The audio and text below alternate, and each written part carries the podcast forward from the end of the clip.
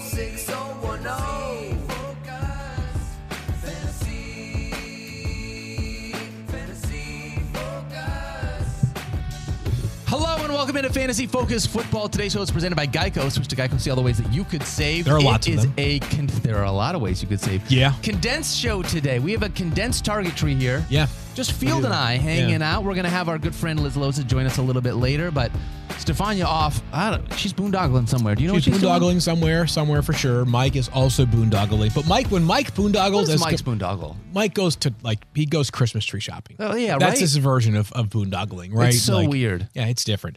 Um, I should note that I am playing hurt today, so uh, if you guys are wondering, like, if you think about, like, the all-time great performances mm-hmm. of a player mm-hmm. powering through injury... Potentially one of them. If you can see right here, I've got oh. a little, I've got a little uh, patch. I see that up my uh, my neck and back. Um, the dog slept on the bed last night, and I woke up this morning, and I was like, you know, I was like a pretzel, human pretzel, uh-huh. and I apparently had been sleeping like that for like four hours straight. And uh, yeah, I'm a little sore this morning, Daniel. So uh, again, like I'm not saying that this is one of the most miraculous things that's ever taking place here at E S P N fair, or otherwise, yeah. but I'm also not saying not it's, not saying. It's that. interesting because I wondered why the studio smelled like old man, and I was like, yeah. Matthew's not here anymore, yes, and correct. it's Field, yeah. so that's what it was. That's just right. the menthol is just emanating yes, that's from correct. you. That's correct. Yes, so yeah, it is very odorous, huh? I have those same Field. I use those at home all the freaking time. Yeah. So you don't need to feel bad about okay. it. But in public, it is like you can definitely tell someone's got a lidocaine patch on. Totally. When they, I like, am you the Shaq of Fantasy Focus right now. Which company does he Shaq? He's Bengay, right? Yeah, something yeah, like one that. One of those. Or, or Icy Hot. Icy Hot. That's what Icy it was. My hot. bad. My bad. Icy Hot. My there bad. There you go. Definitely uh, Shaq and Icy Hot. My bad. Um, we got a lot to talk about today. It's yeah. rankings. It's Wednesday. We usually dump out the bucket on just a couple things we want to be able to talk about. Like I said, hopefully Liz Loza is going to join us a little bit later in the show. Field yep. Yates. Maybe some social questions if we have time. I don't know what we'll get to or not get to, we'll but see how uh, frisky we feel. Can I also say, like, we're going to have some fun as we always do, but like, it's also week sixteen. You're uh-huh. in the semifinals, Daniel. Like, I really feel like the biggest question mark in fantasy we dove into yesterday, which was Jalen Hurts. Like, yeah. for the most part, like, you kind of know what you're doing. I'm not saying we're going to ignore questions, but like a lot of the players that you're playing, like, you've just been playing them for several weeks in a row and you're preparing to play them going forward. There are some guys that we highlighted that are a bit of a bigger question mark, but like you've made it to the semifinals. Like you're doing a great job. Like don't lose faith in what you have done to this point. Like be prepared to do some even more of that. That's right. I love that attitude, Field. And this is what you have to do once you get here into the playoffs. Like there are no more bye weeks. You think that your roster is set, but injuries come along and you got to be fluid with some stuff. So, so let's dive into those injuries. Let's talk yeah, some news first segue. to start the game or to start the show. Tyler Lockett yeah. officially undergoes surgery, Field. Any updates on how much time he could potentially miss? He is definitely going to be out this week. Okay. Could return in week seventeen. The Seahawks play host to the Jets in week seventeen. We'll worry about that next week if he does, in fact, return, but there is no Tyler Lockett this week. The Definitely Seahawks, out. of course, go to Kansas City to play the very, very, very hot Kansas City Chiefs in what will be a very, very, very cold... It's no longer Arrowhead Stadium, but it's Arrowhead Stadium. Yeah, it's, right? it's like a G H A. Yeah, something like that. It's a, it's a health insurance company. My apologies for not knowing, but I believe it's G H A Field at Arrowhead Stadium. So um, if you were feeling frisky... And this would have to be probably in a deep league only. But if you are absolutely pressed up against it. M G? Marquise Goodwin. I got, and, and you and I played a league together, Daniel. It's yep. the Great Michigan Men League. And uh, I had a really solid, successful regular season. But over the past three weeks, I have lost Debo Samuel. Yeah. And then Dameon Pierce. Mm. And then Tyler Lockett in back-to-back-to-back weeks. So my depth has been tested in that league. And I don't think I'm going to play Marquise Goodwin, but those are the kind of circumstances that could lead you there. We expect him to take on a larger role this week, but I still view him as a very risky play because we know D K Metcalf will get his, and it could be sort of a committee approach to picking up the slack vacated by Tyler Lockett. That's why you did that speech off the top. That wasn't for everybody else. That's for you. For Correct. You were like, you know what? Don't give up. Don't give I know up. injuries happen, but yeah. you can still do that. Was for you in the that Michigan Men League. Is what it really, really was. was for Low me. Projection I'm not, there. Again, I, yeah. this is not a selfish show. It's just on occasion self-serving, I should say. So, uh, yeah, no, that's I'm, tough. I'm, I'm, You're I'm, not the only one that's dealing with losing Tyler Lockett. So totally, yeah. You know, I think Marquise Goodwin will get some run. I expect him to play the most snaps of the wide receivers that are not D K Metcalf. But what yeah. we've seen from the Seahawks is that like a variety of players get some run. Like we've seen a bunch of different guys, Penny Hart, and like we've seen the running backs get involved. They've got three tight ends who catch passes. Noah Fant's a pretty good pass catcher. It could be that Noah Fant, who looked like he wasn't really participating in practice yesterday, but too early to rule him out. But like Noah Fant and Kobe Parkinson, and maybe even Will Dissly will have some. And maybe they'll try to run the football a lot because they're going to try to keep Patrick Mahomes off the field. So Goodwin is the number two Seahawks wide receiver in terms of value. I don't know that it's like a lock-it-in flex play unless you're in a very desperate situation. Let me ask you about the running back, Kenneth yeah. Walker. He was out limited. Yep. Did not practice Tuesday. Still truly a questionable decision for this week. I think we should making plans on him not being there, but do you yeah, have an... It's weird in- because he played last week, yep. right, on Thursday night, and he you're did. thinking to yourself, okay, if he played last Thursday, now he has ten days to get ready. That you should time. think he should be better and he should be available.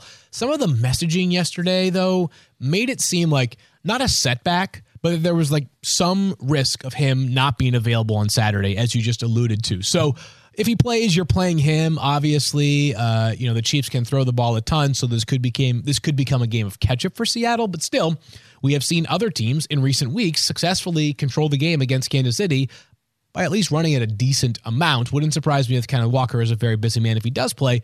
But if he doesn't, like, based off what we saw two weeks ago, you don't want any part of that backfield, do you? I, you can't pick, you can't pick between those two running backs because I don't know which one. I have zero confidence in trying to say which one I think is going to be the guy where yeah, the volume's going to go. I, I, it's Travis Homer, but the guy might mean five point five fantasy that's, points. It's right? not enough. Which you just, I don't think that's enough to validate playing a player in a semifinal. Is there any updates? I saw, as if we need more running back I injury know, right? news. Yeah. Nick Chubb did not practice last week. Is there anything serious here that managers need to be aware of, or is this just they're trying to be cautious? Don't know. So we did see Nick Chubb earlier in the day yesterday talking to the media, which, as we've mentioned a million times on this show, is often an indicator that a guy could be available in the next game. Then when Kevin Stefanski was asked whether he thought Nick Chubb would play this upcoming Saturday, he said, I hope so. But not like, hey, we expect him to, like, we're, we're just sort of monitoring mm. his reps during the week. He just said, hope so. So I love that. What does that mean? It means that we are preparing for the possibility of Nick Chubb being out.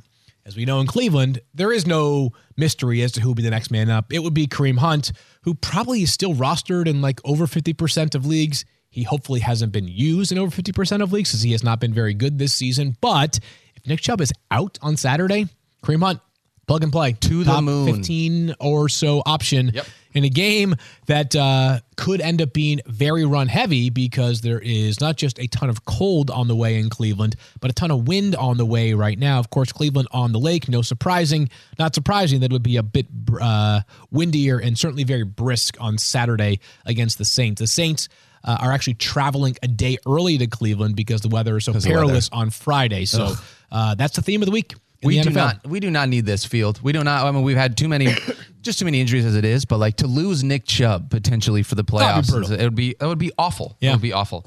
All right, we'll continue to monitor that as the week moves along. Kenny Pickett is back under center for for Pittsburgh taking on the Las Vegas Raiders. I think that means this offense is just going to look like what it's looked the rest of the year. Say, yeah, like as long as it's uh, Kenny Pickett or Mitch Trubisky, I feel like it's a pretty similar vibe on this offense. Yeah. Not expecting a ton of points, uh, but hopefully the volume is fairly saturated between Deontay Johnson and also George Pickens, and also a player that we'll talk about more in Pat Frymuth. Like I'd like at least some volume for him. Yeah. Uh, but yeah, to me, it doesn't really move the needle that nope. much one way or the other. Agreed. Glad um, he's under center though. I think he's better than uh, yeah, better. and happy and happy for him because he's now had multiple concussions. Obviously, that's very scary. And uh, obviously, rest in peace to the great Franco Harris, who passed away overnight. The author of the Immaculate Reception, which was fifty years ago. Today's twenty-first. In two days. So fifty wow. years ago, and the team was preparing to honor Franco Harris on Saturday night. So uh, have you have you been to Pittsburgh before? I have been Flown to Pittsburgh in? before, yes. So, you know, when you fly into the airport, like, you know, you go to some place. I'm I'm from I'm from Boston. Yep. And uh, because the city has a uh, a deep political history, you know, we've got like I used to live by the Boston Common where you've got like presidential statues, right? And I'm not trying to say that Pittsburgh doesn't have like, you know, people that are important outside of football, but just to paint a picture of how important Franco Harris was. When you fly to Pittsburgh, there is a statue of Franco Harris sitting there, right? Yep. Um, the Immaculate Reception. And um, I think what's probably underappreciated by Franco Harris is that we look at the Steelers now as like one of the greatest franchises, most successful franchises ever. Six Super Bowls, tied with the Patriots for the most amongst any N F L team. Before that play, they were not that franchise. That sparked winning in Pittsburgh. So a devastating day for Steelers fans uh, all over the world today is Franco Harris, who was so beloved uh, beyond his incredible football acumen, mm-hmm. and uh, a sad day for sure in Pittsburgh. All right, we're going to move ahead, unfortunately. Uh, we got two more to talk about. Yeah, Phil. yeah. Khalil Herbert here. Khalil Herbert returns from the I R list, available in seventy-two percent of leagues. Yeah. I feel like, listen, this is going to be tough to be able to figure out how are, how you would use or put Khalil Herbert into your fantasy lineup. But I look at this as a situation where if anything happened to David Montgomery, yeah. Khalil Herbert would then all of a sudden become, just like Kareem Hunt would, a top twenty play for the week. Yeah, you certainly an in, a valuable insurance policy. Obviously, we've got three weeks left, so uh, you don't have to go crazy looking to add him, but a valuable insurance policy if something happens to David Montgomery. And, you know, Mike was telling us about how the sausage was made yesterday with yep. his projections, and I can imagine that whatever Mike's initial number was for David Montgomery, if it didn't include Khalil Herbert, once you factor Khalil Herbert back into the mix, maybe David Montgomery's fantasy outlook for this week goes down by two or three points in the just, projection. Yeah. So maybe it takes off fifteen or sixteen percent of David Montgomery's overall production. So if you have Montgomery, um, it's certainly possible he's going to have a great day on Saturday against the Bills. It's possible, and I'm still going to play him. It just might mean a slightly less busy workload for a guy who has been very busy and very dependable since coming back from his own injury earlier this season. There's another team I'm interested to see how they use, how they figure things out at the end of the year. I mean, they're not playing for anything, you know, with everything like that. So like, I just, I think they're going to keep playing all the way through as hard as they possibly can, because there are a few franchises that, and I think your Lions are a good example of this. At the end of the year last year, they started to play better football. Yeah. And it, did it hurt their draft stock? Yeah, probably. A little bit. They got the number two pick as opposed to the number one Still pick. Still got the guy but we like, wanted. But you got the guy you wanted, maybe yeah. the guy you would have taken. But like, do you remember, I remember the vibes at the end of last season being like, Detroit might be up to something here. Mm-hmm. And we'll see where the Bears end up. They are getting a gauntlet of a schedule right now. I mean, they played the Bill, uh, the Eagles last week and the Bills this week. They hung tough with Philly.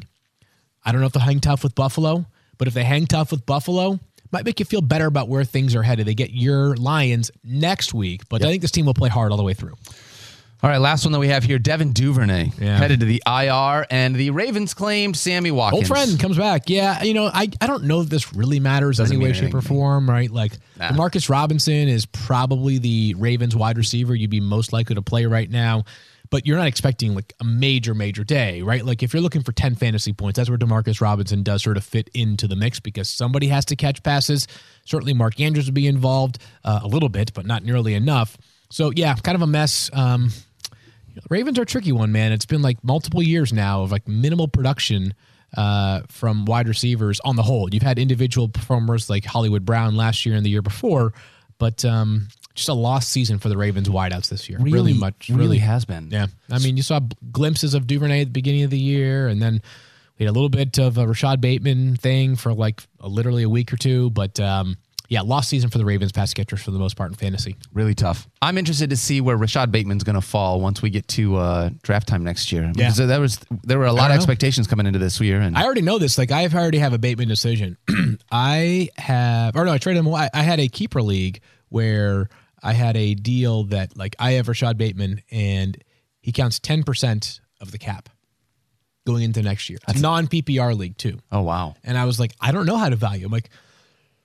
My guess was that Rashad Bateman would end up being like he would end up going for less than ten percent of the um, cap if he were back in the pool next year. Yep. I, I he was part of a trade that I made that I can't remember what it was, but like he's a tricky player to value. He's a tough one. He's going to be the number one wide receiver, you think, for the Ravens, and we think Lamar Jackson's going to be the quarterback there for a long time, but that was the same calculus this year, and it didn't amount to much.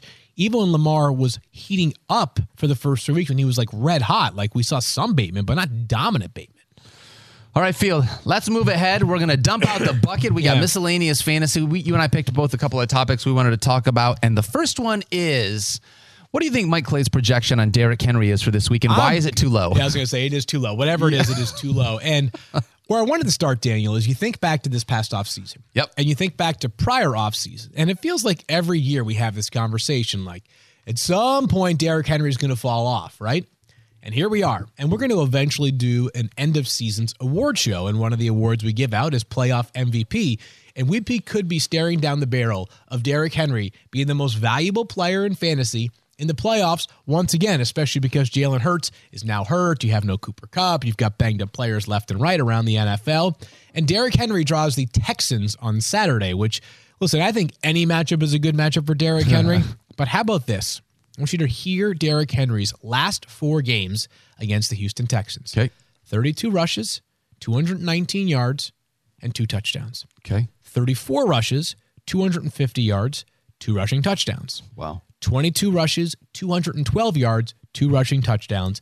thirty-two rushes, two hundred eleven rushing yards, three rushing touchdowns. Wait, so he's hit two hundred rushing yards and two rushing touchdowns in each of the last four games against Correct, the Texans. Against Houston. And that spans all the way back to week seventeen of two thousand nineteen. Oh, my gosh. Um, and I know that, like, is it possible that this is a little bit more, like, random than it is, like, specific to the Houston Texans? It's possible. I also know this. Who is the number thirty-two run defense in the N F L this season? The Houston Texans. That's right, Daniel. So we could be staring again at the possibility of Derrick Henry being the fantasy football M V P in the playoffs. He is so dominant. And with Ryan Tannehill mm-hmm. very much up in the air to play on Saturday, as a matter of fact, before we got in the air, it's ten fifteen now, but thirty minutes ago, they signed Josh Dobbs, the Titans did, did off they? of your Lions practice squad. Yeah. Another indicator that there could be no Ryan Tannehill on Saturday against the Texans. What would the formula be if it's Malik Willis under center? Run the football yeah. thirty-five times with Derrick Henry like you did all of these other games. Yeah, and, and as we saw when Malik Willis was the starter earlier this season as well, a heavy dose of of Derrick Henry. So yes. this could be seriously, like, we could be staring at thirty-five rushing attempts for Derrick Henry on Saturday. It's going to be very cold in uh, Nashville on Saturday. I think tackling Derrick Henry oh, by gosh. itself is like, a like you have to pay me one million dollars to convince me it was worth it. Like, ten thousand bucks, not a chance. nine hundred thousand bucks, probably still not a chance. A million, we can start negotiating, right? We can talk about it. And you, but if it's doing that when it's five degrees out no. with the wind chill, no. Good luck to the Houston Texans run defense on Saturday. So we talked about this because, you know, one of the things that we, when we talked about the Cowboys, yeah, it's like, hey, we, there's a ton of pass catchers here that we really like, but teams just run against the, the Houston Texans all the time. They do it, yeah. So, understanding, we just talked about Derrick Henry. That's everything where we're at. I'm interested to see with this Titans team. Traylon Burks practice yesterday has not been cleared yet from the concussion protocol, but yeah. has been making steps to come back. We'll see where that works. I want to ask you about Chigo Konkwo. Yeah, I want to ask Be- you about him. Because how on earth yeah. do you say, here's a guy that scored ten fantasy points or more for three straight weeks when tight end is so bad, and now you're entering the fantasy playoffs. How do you not start him? I will raise my hand and say Malik Willis is how I won't start him. Yeah, that's probably it, right? And that's really the question here, because that's what changed everything for me based on if it's Ryan Tannehill or Malik Willis. I probably would have had Chigo Konkwo up higher this week in part of what he's done the last couple of weeks, but I don't know if I see that trend being able to continue with Willis under center. I feel like what's hard is, like, you want to give the guy praise, and he deserves it. one hundred percent he deserves it. He's really impressive. He's going to be a big part of this offense going forward, no matter yeah. how it looks. Like, passes the eye test, no doubt. He is the second highest scoring tight end over the past three weeks, ahead of Travis Kelce. That's like crazy. What? Only Evan Ingram is better. Obviously, Ingram had that explosion game yep. two weeks ago. He has five or more targets in four straight games. The problem is it's like just about five targets, right? right. It's like five or six, and he's also playing alongside Austin Hooper, who has a real role. So I think you'd feel better if there wasn't a second tight end also getting work, and if the quarterback situation was a more pass-happy approach like it would be with Ryan Tannehill. So I think there are certainly worse options than Okonkwo. I've got him as tight end fourteen, which I think is about in line with where most people see him this week. Yeah, I need to raise him a little bit. I think I'm a little too low on him right now. I have him at tight end sixteen, but... It's all you know, relative, though. It's all part of what we talk about. Titans give up the Titans. The Texans give up the tenth most fantasy points to tight end. So, in theory, it's a good matchup for a guy that has given you double-digit fantasy points three weeks in a row. Yeah. A quarterback situation. There's just a lot of question marks there for me. And he's not the only tight end that I have question marks on. Because, Field, last week, I started Pat Frymuth in a playoff matchup. You should have. And I got a zero. Yeah. And now, if I won, if I won, and I did the in the league that I actually do have Pat Frymuth, I did advance. But for everyone else, if you won last week with a guy that puts up a zero, the emotional weight to throw mm-hmm. that guy back into your fantasy lineup for a second week in a row, even if that's not the kind of guy who it is, yeah. it just gives you pause, man. It's tough to look at a donut in someone's game log and be like, yeah, I'm going to trust that guy here when it's win or go home. So this is, we always talk about the emotions and the, and the, and the momentum and all those things. This is one of those moments where you have to say to yourself, None of that crap matters. Don't okay? overthink like, it. Don't overthink it. Last week does not portend what's going to happen this week. Like, you know, Evan Ingram had that monster game two weeks ago, and he came back and had like a much less monster game, right? Like, strange things happen in the world of fantasy sports. Like, it's just the way the winds blow sometimes. Josh Allen had been relatively quiet by his own standards and then blew up this past week. Like, all this stuff that could happen could also not happen. You have to just tell yourself, like, all right, blind resume. I just got uh, shot out of a cannon from from space, and I landed on uh, I landed in Bristol, Connecticut, and I have the opportunity to play a tight end who is top five in targets for the season, top five in catches for the season, pretty useful player, hasn't been scoring touchdowns, but like no tight end score touchdowns anymore other than Travis Kelce and Jawan, Jawan Johnson. Johnson. So, I was just going to say that. Like, do I play him or do I not? The answer is probably yes. Like, I don't even know if there was a lightning in the bottle tight end that you could have picked up in recent weeks that I'd be like, yeah, I'm playing him. Like, so I think Chigo Konkwo, I'm, I'm playing Pat Frymuth over him. Um, like, that's why I wanted to have these conversations back to back, in all honesty, because just it's the idea, and I'm with you. You can't look at that zero and let it be like, all right, I'm not going to start this guy this yeah. week. But it is a tough thing to look at, especially if you've got a guy out there. Chigo Konkwo is probably out there in a bunch of leagues that he you is. could say, this guy's giving me ten fantasy I don't points, think but so. I'm just still rolling Frymuth with Pat Frymuth. So many snaps, yep. and just I know last week stinks in the highest way, but like, I don't know, man. I'd feel really, really, really bad if he had like not even like ten catches for one hundred twenty yards, but I'm talking like five catches for fifty-two yards and a touchdown, and a touchdown. on Saturday night. I'm with you. Like, that's all you need to feel like wonderful about Pat Frymuth this week. That's a pretty like that's a pretty basic Pat Frymuth. Like that that's not that's crazy not for him. Yeah, no, that's, that's totally doable. Like, it's not a dominant effort for anybody, but it's also not a terrible like that's that would be all you could ever ask for. Yeah. I just wanted to talk about those two tight ends back to back. I'm with you. I, know, I have Pat Frymuth inside man. the top ten in spite of last week, but you know, boy, tough sometimes. Tough sometimes. Yeah. Speaking of tough field, let's talk about, we, there's so much weather here yeah, for so this week. We keep talking about how it's going to be so cold, but nowhere, and I alluded to this earlier, does it seem like it's going to be more precarious than Chicago for the Bills and uh, Bears game, okay. and also the Browns hosting the Saints. And here's where I think it's interesting, is that, and I, I'm, I'm a, I am preparing to make adjustments to some of the ranks in these in the to the to the ranks on these players in this in this game. So, okay. All right. Let's just go to go through team by team. On the New Orleans side, I know he's been really really bad for fantasy, but like I'm probably still playing Alvin Kamara. He's still a top twenty running back. Absolutely. A, you expect it to be a run heavier game. B, he is very talented. C, like Alvin Kamara or Deontay Johnson or Mike Evans has to score again at some point, right? Like, that has to happen. You'd think. You you can't go in a world where all three of those players don't find the end zone ever again. And what kind of a timeline would that be? I don't I, I don't know.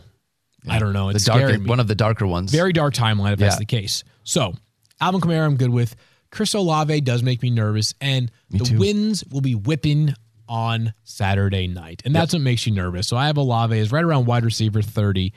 And the player that I'm I'm going to be pairing, I am going to be preparing to adjust the value of is Amari Cooper, and I'll let Liz chime in because she has some thoughts on Amari Cooper a little bit later on. But it ties to Deshaun Watson, and I had this written up prior to uh, the weather becoming an issue. But Deshaun Watson is like not even close to a lineup lock right now. No, and as we've said several times, there were people that grabbed Deshaun Watson thinking like, okay, hey. I've been figuring it out. I've been patching it together at quarterback. Week thirteen rolls around. I will have a player that can be a twenty-point per game scorer. Not the case, obviously, with Deshaun Watson at all. His quarterback finishes so far this season have been like quarterback thirty, quarterback sixteen, and quarterback fourteen. And I don't know how that changes on Saturday night dramatically, especially if Nick Chubb is gone, which just helps the offense and just makes the offense better, right? Yeah. Um, Not conducive to throwing. Nope. And Watson hasn't been that good. Like, he's completing sixty percent of his passes so far. Like, sixty percent is no longer a threshold that we care about for quarterbacks. There was a time where sixty percent was okay twenty years ago. Not anymore. Like, sixty-five and below. Geno's completing almost seventy percent of his passes this year, right? Yeah, I think it's actually above seventy That's- right now. Like, seventy is excellent. sixty-five is, like, solid. sixty is a problem. And beyond that, Deshaun has had one game over two hundred passing yards. Mm. He's got two passing touchdowns in three games. far from a lineup lock, and the weather only makes it that much trickier going forward. So, again, I want to save some of this uh, for Liz because she's going to talk about Amari Cooper, but it's a problem. And how about this? It's the lowest over-under for a game in the N F L since at least two thousand nine, if it holds. It's at thirty-one and a half. Ugh. It's like... thirty-one and a half means that someone is going to win that football game, or the football game is going to be a fifteen sixteen. They, like they literally are expecting a, like a seventeen fourteen game is the Ugh. expectation from, from Vegas, right? And like when we have seventeen fourteen games in the N F L, it's like, what? Like low scoring now is like twenty-four twenty. Yeah. We're talking about a full touchdown and a half less than that. So with that weather, can I ask you this? Yeah. So Amari Cooper, Donovan Peoples-Jones, especially D P J as like a deep target. Those yeah, guys are scary, right? Massively yeah. like they, it's it, it hurts their value so much. David Njoku as the tight end position, shorter targets, probably still having to play yeah. him in a situation like that. Yeah, probably hard. Like it goes back to the Pat Frymuth conversation. Right, with how tight right? ends have so been like, and how good he's been. It at just least. Depends. I think there is a world in which you could talk me like I have Amari Cooper on two teams, and I am. Preparing for the possibility of not playing him in either of those. You're hoping teams. That your roster construction allows you to not play yeah, him. I, I mean, yeah. I have like I have a suitable, I have a suitable replacement there. Like in one league, I think it's going to end up being T J Moore, which is a suitable replacement against taking on the Detroit Lions. Lions. And the other one, I just he, he's normally my flex, and it's a non-P P R, so I can play a running back in his place. Um, I haven't decided on those for certain. But it makes you nervous because it's not like Cooper's been lighting the world on fire either. He's got twelve, nine, seven, and six targets over his past four games, so going in the wrong direction. So so his three Deshaun Watson games are nine, seven, and six. Yeah. Hasn't had a big game. I think he'll get there at some point, and I'll, again, I'll, at some point, but I don't think it's this week. This week I'll let Liz yeah, dive into we'll it see. more. Yeah. All right. What about the Jets? Or the Jets, excuse me. What about the Jaguars? Uh, wait, can I get to uh, Hollywood Brown before I get there? Oh, I'm sorry. I f- did not realize that yeah. Hollywood Brown is there. Um, it's a problem, man. Yeah, it's a problem. It's a bummer. Hollywood Brown was awesome at the beginning of the season. He was so good when DeAndre Hopkins was gone. And over the past three weeks, it is just like totally evaporated. So it was great when he was getting ten or fifteen targets in a game. He was top three in snaps, in routes run, and like awesome. Everything across the targets. He that was he DeAndre was, Hopkins light. Him and Cooper Kupp were just like, they, they were they were back and forth with each other. It's crazy to think that that was this year that we this saw that year. From Hollywood Brown. So he returns from injury. DeAndre Hopkins is back. Rondale Moore's not even back. Yeah, I know. And how about this? Over the past three games, eight targets, eight targets. And then this past week, he had four catches for nineteen yards. How about that? nineteen yards. He has fifty-three receiving yards over the past two weeks, Daniel. So it feels like what's happening is just like the targets are harder to come by, even if they're okay. Like they're still harder to come by. The big plays were just gone entirely. And then we are staring at the very real possibility of Trace McSorley playing on Saturday, on Sunday. They are Sunday. Sunday night against the Bucks. I'm pretty sure. Let me, let me. I'm almost positive the game is in Tampa. Let me just confirm this, but I'm almost positive. Only, the only reason I mentioned that is that, uh, ha, ha. oh, okay, okay, I'm wrong. Okay, let me feel better about this. I'm not going to lie to you. I thought it was in Tampa. And even in Tampa, the weather looks crappy this weekend. It's supposed Stop. to be like thirty-five degrees in Tampa. Stop it. The Arctic chill is just crushing us, which... Again, t- cold is different than wind. Of course. Um, but still, you'd, you'd prefer to be... Pl- like. If you gave me the opportunity to go play football in the, the comforts of beautiful Glendale, Arizona, where it's going to be probably, you know, maybe get down to sixty degrees, I was gonna say fifty-five. I'd be thrilled with that, right? Yeah. Like, so um, regardless of, of the fact that it is being played at home, like, I just, this game just feels like one where I'm avoiding Hollywood Brown. I've got him all the way down to wide receiver twenty-nine, man. It's just a bummer. It is a huge bummer. And it's one of those things where you feel like you're talking yourself into starting him yeah. when you don't want to. And this is not the week when it's whenever it's a win or go home week. I never like having that feeling yeah, with just, players. It, it sort of feels like you you play them because you have to, right? Right. Like, right. But do you like because you have no better option on the waiver wire in a deep league? I get it, fourteen, sixteen team league. But I think in ten or twelve team leagues, there might be somebody whose momentum is carrying further. I love right that. Now. Yeah, yeah. It's my my homage to Dan Campbell right there. Well, it's a, listen, no, that's. And and have they not done that this entire season, by the way? Uh, it's yeah. like a mini dab. This is like the Dan Campbell This is the reverse dab, right? Yeah. The inverse dab. Yeah. That's so great. Love it. Um, I feel like Zay Jones is honestly one of those guys. And like he's he sort of came on a little more than just, you know, lately. But Zay Jones, a good example. Massive volume. I would take Zay Jones over Hollywood Brown this week, and it's not even close, Field. But I am so, so interested to hear what Mike Clay has to say on this tomorrow, because they are playing the Jets tomorrow night, or the Jaguars. Really good defense. And they are. It's a nasty defense. I mean, last week, a red-hot Lions, your your Lions offense, they, they got the win, and they did what they had to do. But you saw, I mean, you saw it. You saw how limiting that Jets offense, uh, Jets defense can be oh, yeah. to non-slot wide receivers. Yep. So candidly, like Mike is more of an expert in a lot of ways than me, um, most certainly uh, in terms of like route distribution. Are you playing from the slot? Are you playing not from the slot? And I, I'm I'm going to hear from Mike tomorrow. I just wanted to put this on the radar like you did as well. Like having just seen the Jets, does that alone make you nervous on Zay Jones? Or are you more affixed to the fact that Zay Jones has been on fire these past few weeks? I think some of the nervousness that I have is how much of this Trevor Lawrence magic is going to continue, because can he continue to get both Zay Jones and Christian Kirk and Evan Engram involved? Because Evan Engram has now worked his way into a, you can't not start him at the tight end position with the way yeah. he's been playing recently. He had ten targets this past. And so yeah. against this Jets defense, like, yeah, every you've been starting, or maybe you haven't been, but at this point, had it not been a Jets team, you'd start all of these Jaguars with the way that they've been playing. But yeah. now with this defense, lowering expectations a little bit, I'm with you. I, this is part of why I wanted to bring it up, because in wanting to look at this, I, you know, it's going to be tough for me not to play these guys, yep. but it is going to be lowered expectations based on what the production has been lately. So I got him as wide receiver twenty-six right now. What do I have? Wide receiver twenty-three. Okay, me. So we're close. I want to bring this back up, and we will, because there's a Thursday night game. Tomorrow, I can't wait to hear what Mike Clay has to say about the wide receiver cornerback matchups in this game. Yeah.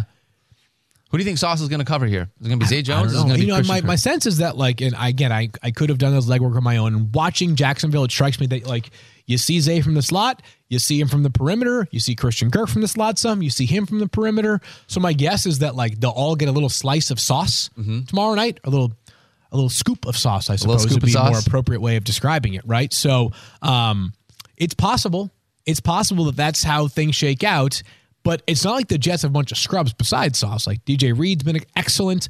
Michael Carter is a good player, no doubt. Not the, the same level as, as Sauce and D J Reed, but it's just a formidable front. The Jets are also getting back Quinnen Williams on Thursday night. Uh, the Jaguars just lost their left tackle, so pressure could be an issue. So it makes me a, a bit nervous. And I got to be totally honest with you. In the playoffs, even though the games are now Thursday and Saturday, we've got most of our games on Saturday, like, do you know how scary it is if you have a player that duds on Thursday night? Oh, gosh. It's the most sinking feeling for Because you're fantasy. Looking at that for days, just being like, I got to make up that. I got to make up how, this deficit. What do I do? How did I screw this up so badly? Uh-huh. Why am I, Why do I play fantasy football? Exactly. Why would I ever do this yes. ever again? Why do I play in nine leagues? What am I doing with myself? Yep. Yeah. We're, we're, I'm, I'm totally on that same page. By the way, every team should be forced to have two players with the same name, one on offense, one on defense, because the Jets have two Michael Carters. Yes. And I love totally it. Totally agree. Yeah. I love it. I just think it's fun. That's a great call. Are there any other players that share the same name on the same team? On the same team, I don't, I don't know if so. They play on the same team. I don't think so. They're, I'm sure. I'm sure there are definitely players like you know we've got multiple Chris Jones in the league. Um, we have the Jets also have Quinnen and Quincy Williams. They're brothers. Yep. The Patriots have like nine players with oh, the last name Jones. Josh Allen and Josh Allen. Josh Allen and Josh Allen. Yeah, that came the from uh, our one. producer, David Presley. Shout out to Presley. Good job. My, my comms aren't working today, so great call by Presley right there. Um, um, oh, and, uh, Presley just let us know. This is how you can tell he's a real good producer. He was like, no, that actually came from Zach. Oh. So he's not even taking sure credit for yeah. it. This is how you Zach, do it. Also part of our great production staff. Um, is, really quickly, is Travis Etienne like the...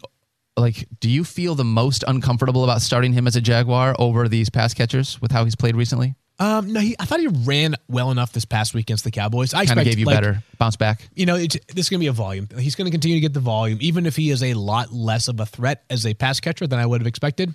I'm still playing Travis Etienne. I know it's week sixteen. I'm just like in watching this offense and the way that they're playing now, another one of those teams where it's like finishing the season strong. I'm excited to see what this Jaguars team can be the next year. Yeah. Oh my gosh. I like, can't wait. They've got but a they lot. Could be in and the playoffs. Calvin Ridley thing that you mentioned too. Like it's crazy, crazy. to think he's going to be added to this roster. So. All right. So let's, let's just, we did this a couple days ago, but like, oh no, it's different. I was doing this with, with a podcast, uh, a podcast that I appeared on.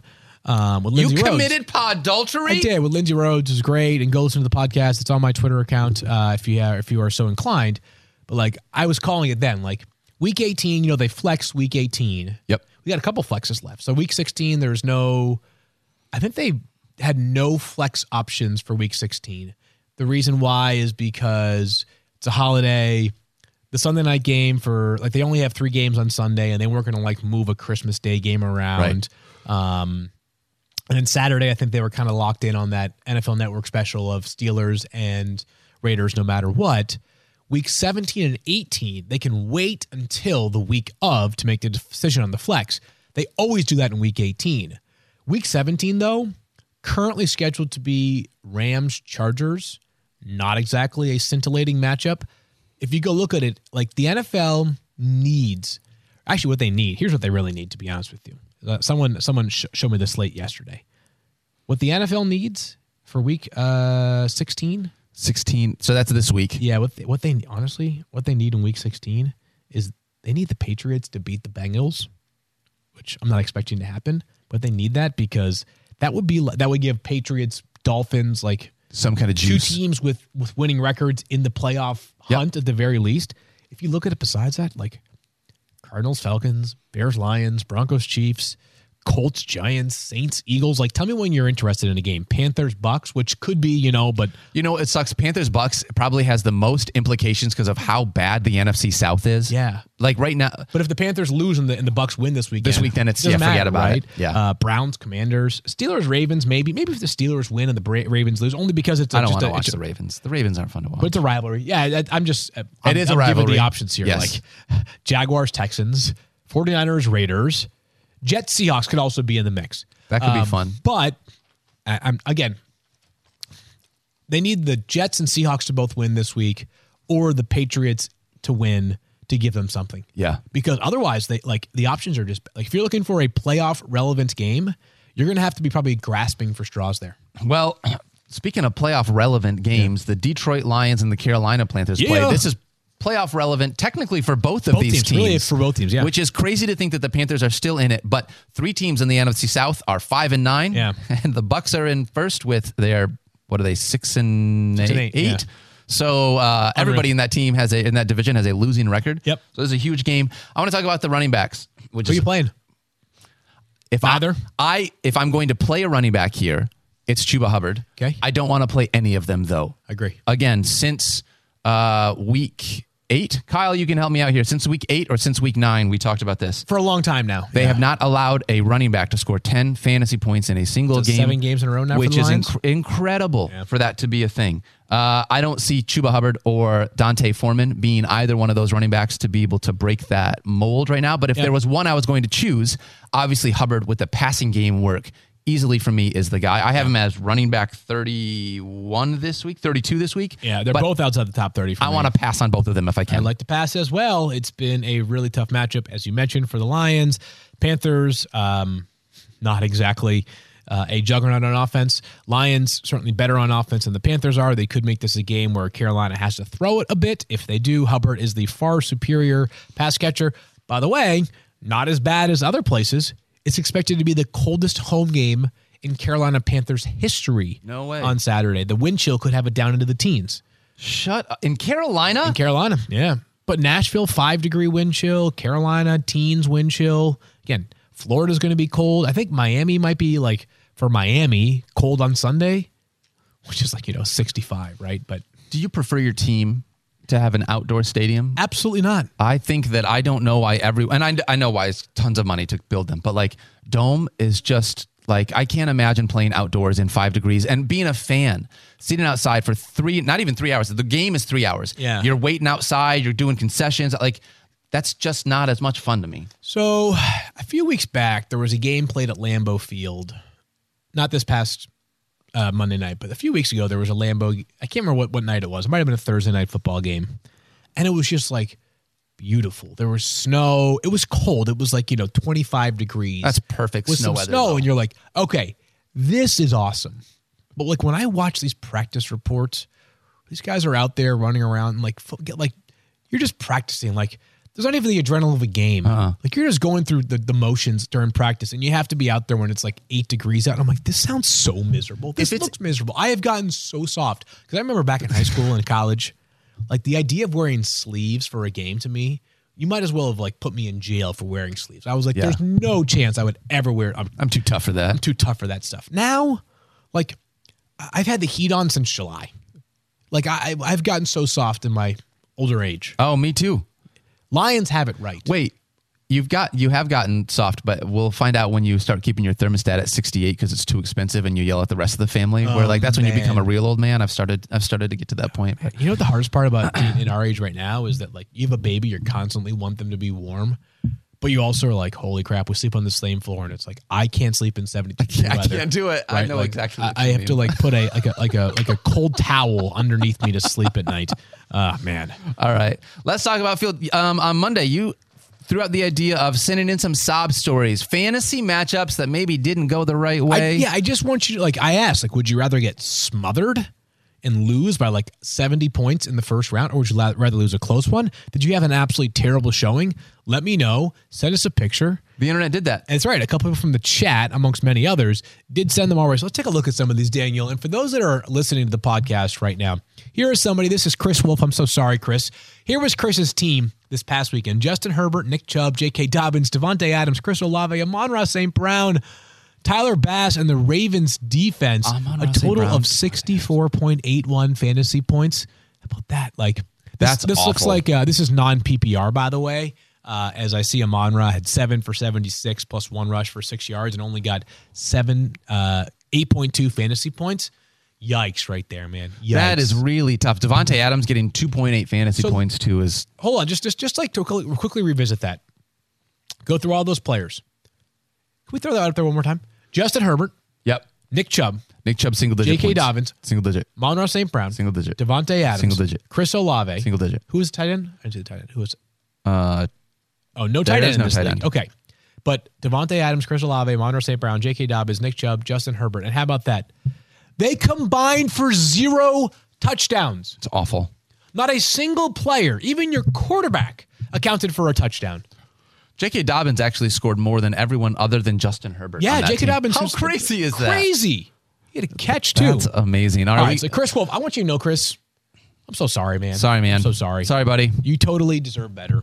Let's get to the next one here, and this one comes from... Uh, I had Nick Chubb, Devontae Adams, and Amon-Ra Saint Brown. Like, oh, my Justin God, my team's Herbert. awesome, right? Seriously, like yeah. especially that matchup against the Titans for Justin Herbert last yeah. week. Oh, my gosh. Oh, God. T J. Smith, who passes along a lineup where he got smoked by eighty points. He had forty-six point one zero wow. points.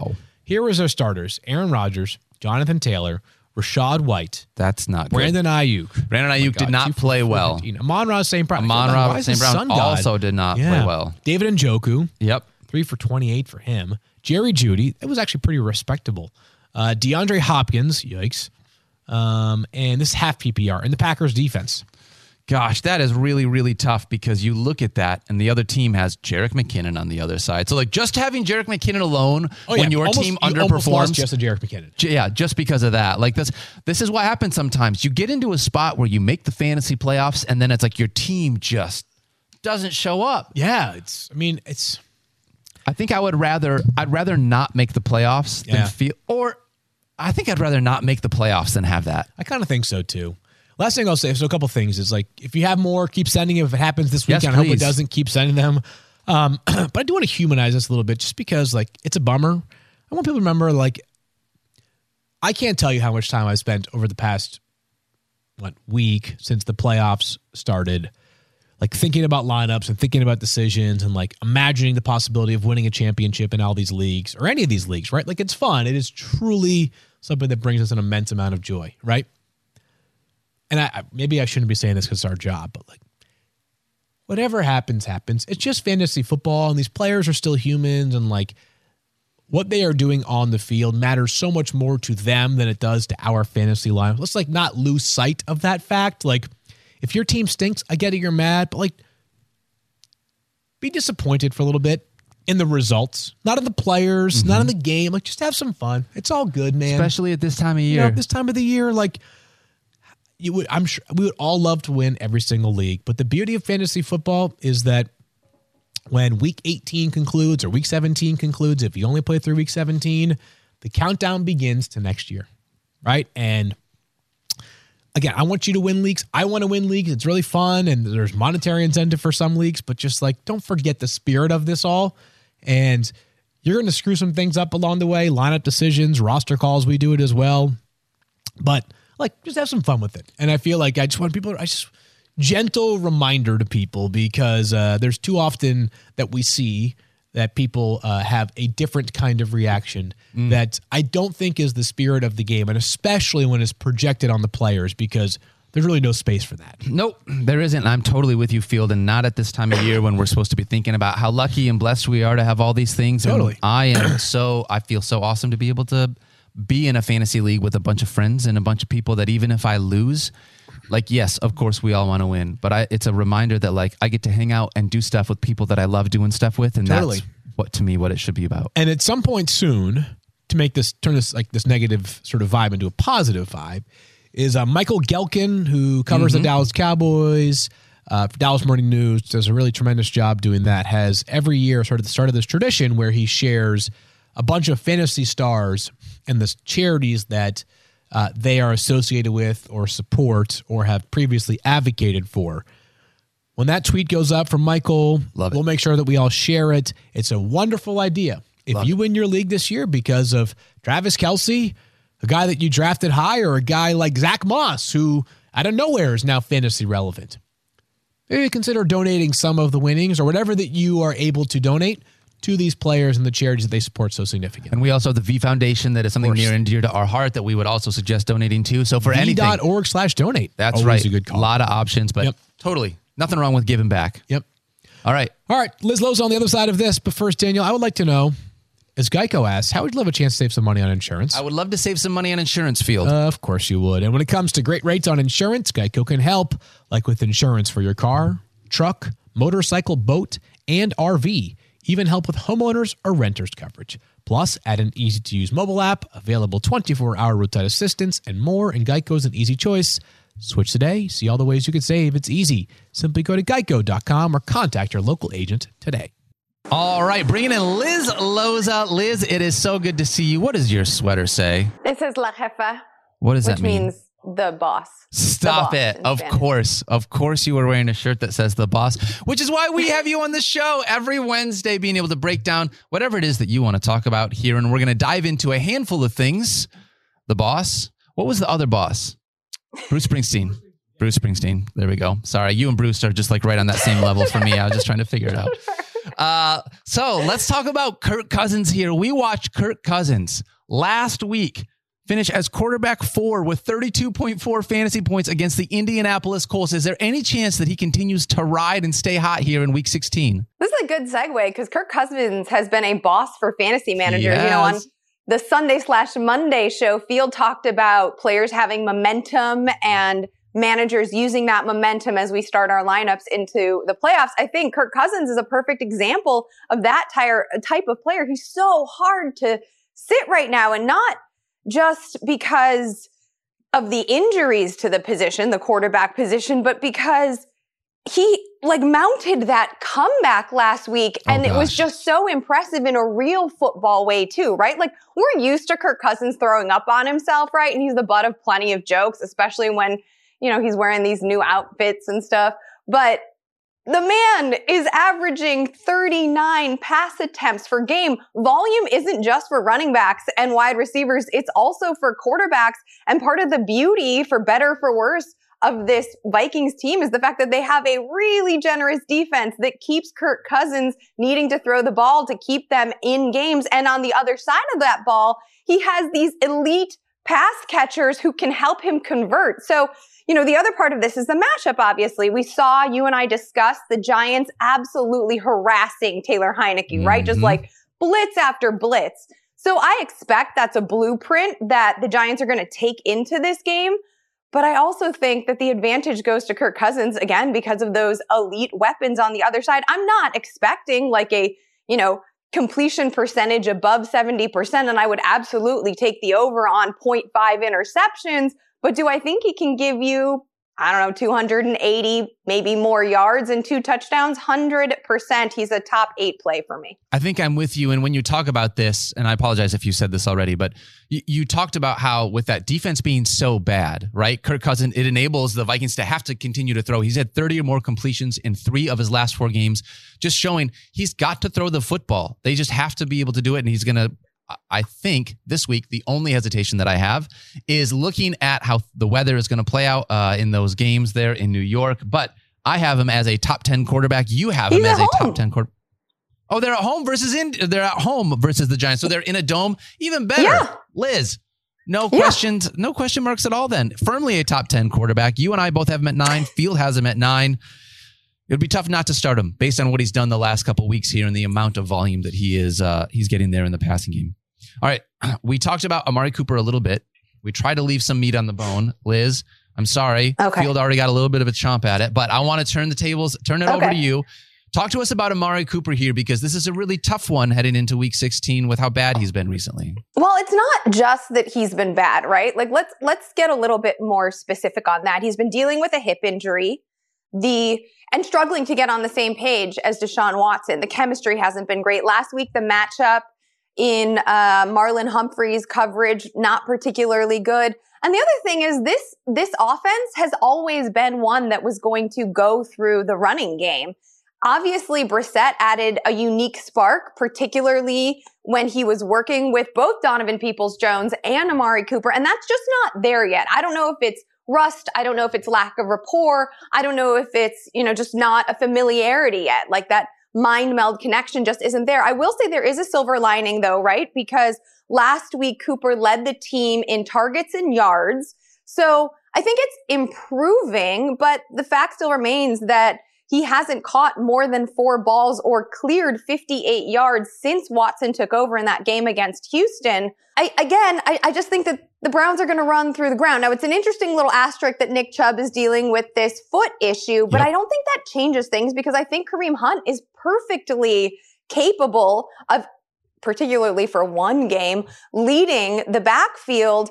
And I just don't see, you know, you talked about weather when we talked about Kirk Cousins. Well, this is a game that actually has massive weather implications. Field tweeted that the feels like temperature is going to be really cold, and there are gusts, I forget what it was, and there are gusts of like, gusts expected upwards of like fifty miles per hour. So this just does not seem like a good spot. I frankly, I would rather have like Christian Watson, I think, at Miami. Nice temperate Nice temperate location. I'd rather have Christian Watson than Amari Cooper in this one. Yeah, this one's going to be tough. And that's part of what we talked about. Obviously, if there is no Nick Chubb, it's not just Kareem Hunt that's going to be there. The, the Browns have just a plethora of running backs that, like, if someone goes out, Dearness Johnson can just step in. And it almost feels, I don't want to say sure. Nick Chubb is replaceable, but like it feels like they've got a, just so many guys to be able to step in and help out with that role. So knowing what this game could be, it's going to be a really tough one. On the, how about the other side of that? Stephon Diggs. Like, it's the same game.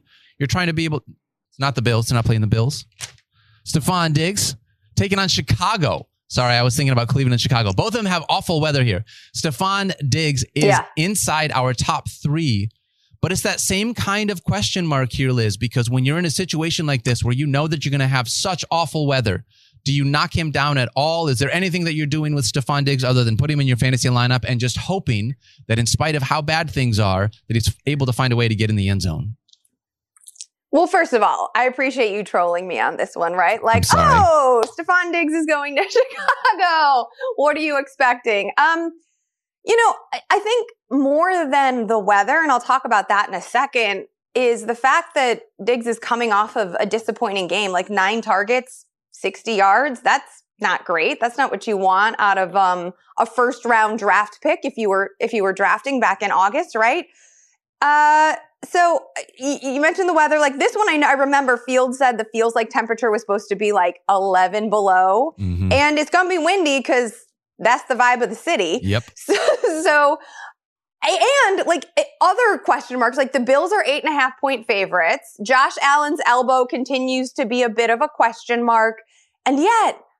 Not, no times this season have the Bills been like, oh, game script, that's going to be a big Devin Singletary game. We're not going to throw the ball. We're just going to decide not to. No, at no point has Josh Allen been like, oh, I'm not going to run and like be reckless with my body, even though I have this elbow issue. He's never, and, and in the snow, even though Diggs didn't get it, Dawson Knox went off and like the snow didn't stop Josh Allen from going over three hundred yards last week. So I feel like this team is the anomaly. It breaks all of the rules. And if Stephon Diggs is the number one wide receiver on this team, I am going to therefore believe he breaks all of the rules and all of the trends.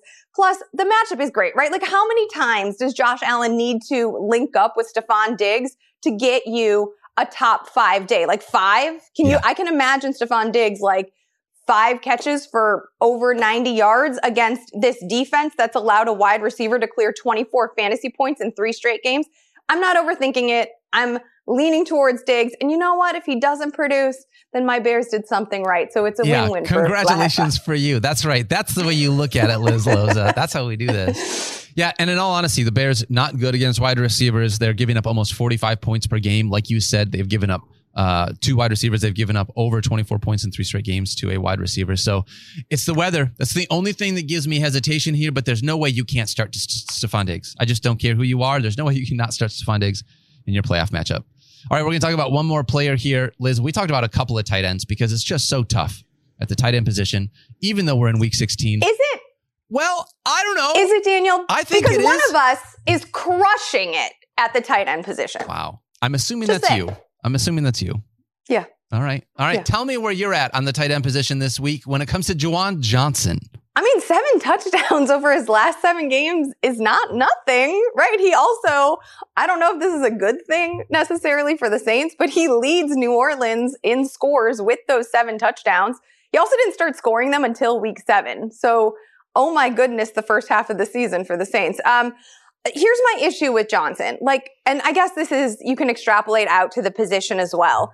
I just wish the volume was better, right? He's, he's getting like four targets a game. He's only running twenty-two routes per contest. Yep. Oh, but when we are looking at tight ends outside of, like, honestly, the top five right now, right? Like, when we're throwing darts at him, we are, for better or for worse, like it or not, we're chasing touchdowns. Yep. And Johnson has been absolutely alive in the red area of the field. He is top eight in red zone looks. And remember, this is a player that did not come on until week seven. And yet on the season, he is still top eight in red zone looks. And he's top four in A D O T. So when Andy Dalton is looking for, like, a downfield safety valve, which I know sounds a little bit antithetical, but is actually what Johnson is doing for this offense, he's the guy. And you have to imagine this game is at Cleveland, right? So we talked about the weather implications. Yep. If you're looking for a safety valve because it's cold and because Myles Garrett, who hopefully gets over this bug that he's dealing with, is, like, breathing down Andy Dalton's neck, huzzah, it's going to be Juwan Johnson. And, I mean, could this be a four-catch, forty-five-yard, one-touchdown effort? Sure, but I, I don't I don't think that that's, like, wild. We all have him ranked, like, just outside of our top fifteen. And also, he's available in uh, or he's only rostered in fifteen percent of E S P N fantasy leagues. So if you're not feeling good about your situation, this is a dart throw that could probably just get you six and maybe a little bit more. Yeah, a lot of tight end talk on the show today. We talked Chigo Konkwo. We talked Pat Frymuth. Now we're talking Juwan Johnson. Get a little bit of everything whenever we have Liz join the show. There's a lot of tight end talk here. I want to throw it over to our friend Thirsty Kyle, who's been taking some questions from our social channels. Kyle, what you got for us in chat? We got a popular one here. Quarterback question. Geno Smith against the Chiefs. Trevor Lawrence against the Jets tomorrow night. Ooh, Liz Loza. Yeah. Geno Smith against the Chiefs or Trevor Lawrence. I'm going with Geno Smith against the Chiefs over Trevor Lawrence against the Jets. But I do like Trevor Lawrence still this week. He's just a little lower for me. I like Trevor Lawrence's talent. I also believe in the talent of the Jets, which you and Field discussed a little bit yep. ago. Um, I watched it last week. If this game wasn't at Arrowhead, I would feel so much more comfortable with Geno Smith. But you have to imagine chasing points against the Chiefs. Geno has done enough to show me that he can at least try to keep pace. And obviously, you know, the Lockett situation isn't great, but there are enough weapons there that I think I would probably um, take him just a couple of spots ahead of Lawrence. I think I'm with you there. All right, Kyle, what else we got? We got two questions left here. We'll go both flex questions. First one, Zach wants to know Garrett Wilson, Miles Sanders. Who are you flexing? Oh, I'm assuming that it is a full P P R league, and I would take Miles Sanders with no Jalen Hurts likely this week. I would expect him to get more like additional volume, I think, as a flex play.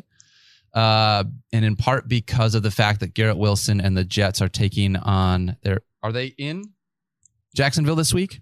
Yeah. No. Are you asking me? No. It's in New York. In oh. New York. Yeah, so I, I would definitely take Miles Sanders over Garrett Wilson for me. My only worry about Miles Sanders, I think you're right. I would take Sanders. Also, like, when we're thinking about who's the player more likely to give us a touchdown, like, I generally tend to lean towards a running back in those situations. Obviously, Philadelphia's backfield's a bit new, unique, but the Cowboys are like five and a half point favorites in this one. So, you know, I have to imagine though that like there's there's going to be a leaning on of Sanders, and that might just even things out. Yeah, and if I knew that Mike White was under center, again, I might feel a little differently, but I'm not a huge Zach Wilson proponent when it comes to Garrett Wilson's fantasy no. value. So for me, that's a little bit of the tiebreaker there. Kyle, we got one more. Give it to us, bud. Last one comes from Matt. Tough one. McKinnon versus Zay Jones. Who do you put in the flex spot here? Oh, Liz, I'm going to let you go first. Ugh.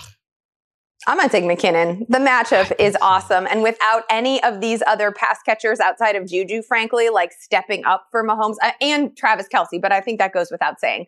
I, I think the upside that McKinnon presents is awesome. And Jay- Zay Jones has been fire, but yeah, I know we talked about just how difficult the Jets matchup is. A, a few stats for you. The Jets have allowed the fewest yards to outside receivers on the season and the second fewest fantasy points to opposing wide receivers overall on the season. So, it, I mean, J- Jones has been fire, but this is a moment where I'm I'm pausing on the momentum. I think I'm with you there. In this situation, I would rather go with Jerick McKinnon. And I don't know how, the same way, I mean, we've talked about this, and I, I talk about the emotional side of football all the time. How do you look at a guy that was the number one running back two weeks in a row, and then you're like, you know what? I'm going to play somebody else over him in the flex, and he's going to sit on my bench. I just don't know how I can do that. I'm I'm watching Jerick McKinnon come alive here for these Chiefs, and I feel like he's got to be in my fantasy lineup. So I'm with you. Love Zay Jones, especially if he wasn't playing the Jets. I would think harder about it, but against the Jets and that tough defense, and also playing on the road and outside, we'll see how that works out. So, all right, Kyle, thank you so much. I'll tell you what, I you know. Because we love you, please tell everybody where people can find you and any of the stuff else that you do around here. What else do you do around here, Kyle Soppy? Let's I, give you a little you know, bit of love. Do a little bit of everything. We're uh, basketball season, baseball season, football season, you name it. I'm at Kyle Soppy E S P N on Twitter. Follow me there. Ask questions. I'll be there. Ton of questions. So many people send questions to Kyle whenever we're doing our start sit questions. So please, at Kyle Soppy E S P N, give him a follow. At Liz Loza underscore F F, and I am at Daniel Dopp. That's going to do it for us today here. Liz, anything you want to close this show with? It's Wednesday. It's your last time on the show for this week, so I want to open it up for you to be able to say whatever you want to say to close out this week. Start your indoor kickers. Chase McLaughlin, available in uh, ninety-six percent of E S P N fantasy leagues, coming off of a monster game. You want to put those outdoor kickers on the shelf along with your elf and roll out the indoor options or ones playing in uh, sunny and warm temperatures. So that's my that's my little nug for y'all. That's a great nug. Of all the nugs, the spiciest nug, Liz. Thank you so much. Start your indoor kickers. We love you guys. Thank you so much for hanging out with us here on Wednesday. Please don't forget to love each other. Be kind to yourself. You have earned that. We love you. We can't wait to see you tomorrow. We'll see you on Thursday. Mike, Stefania, Field, and I can't wait. Peace.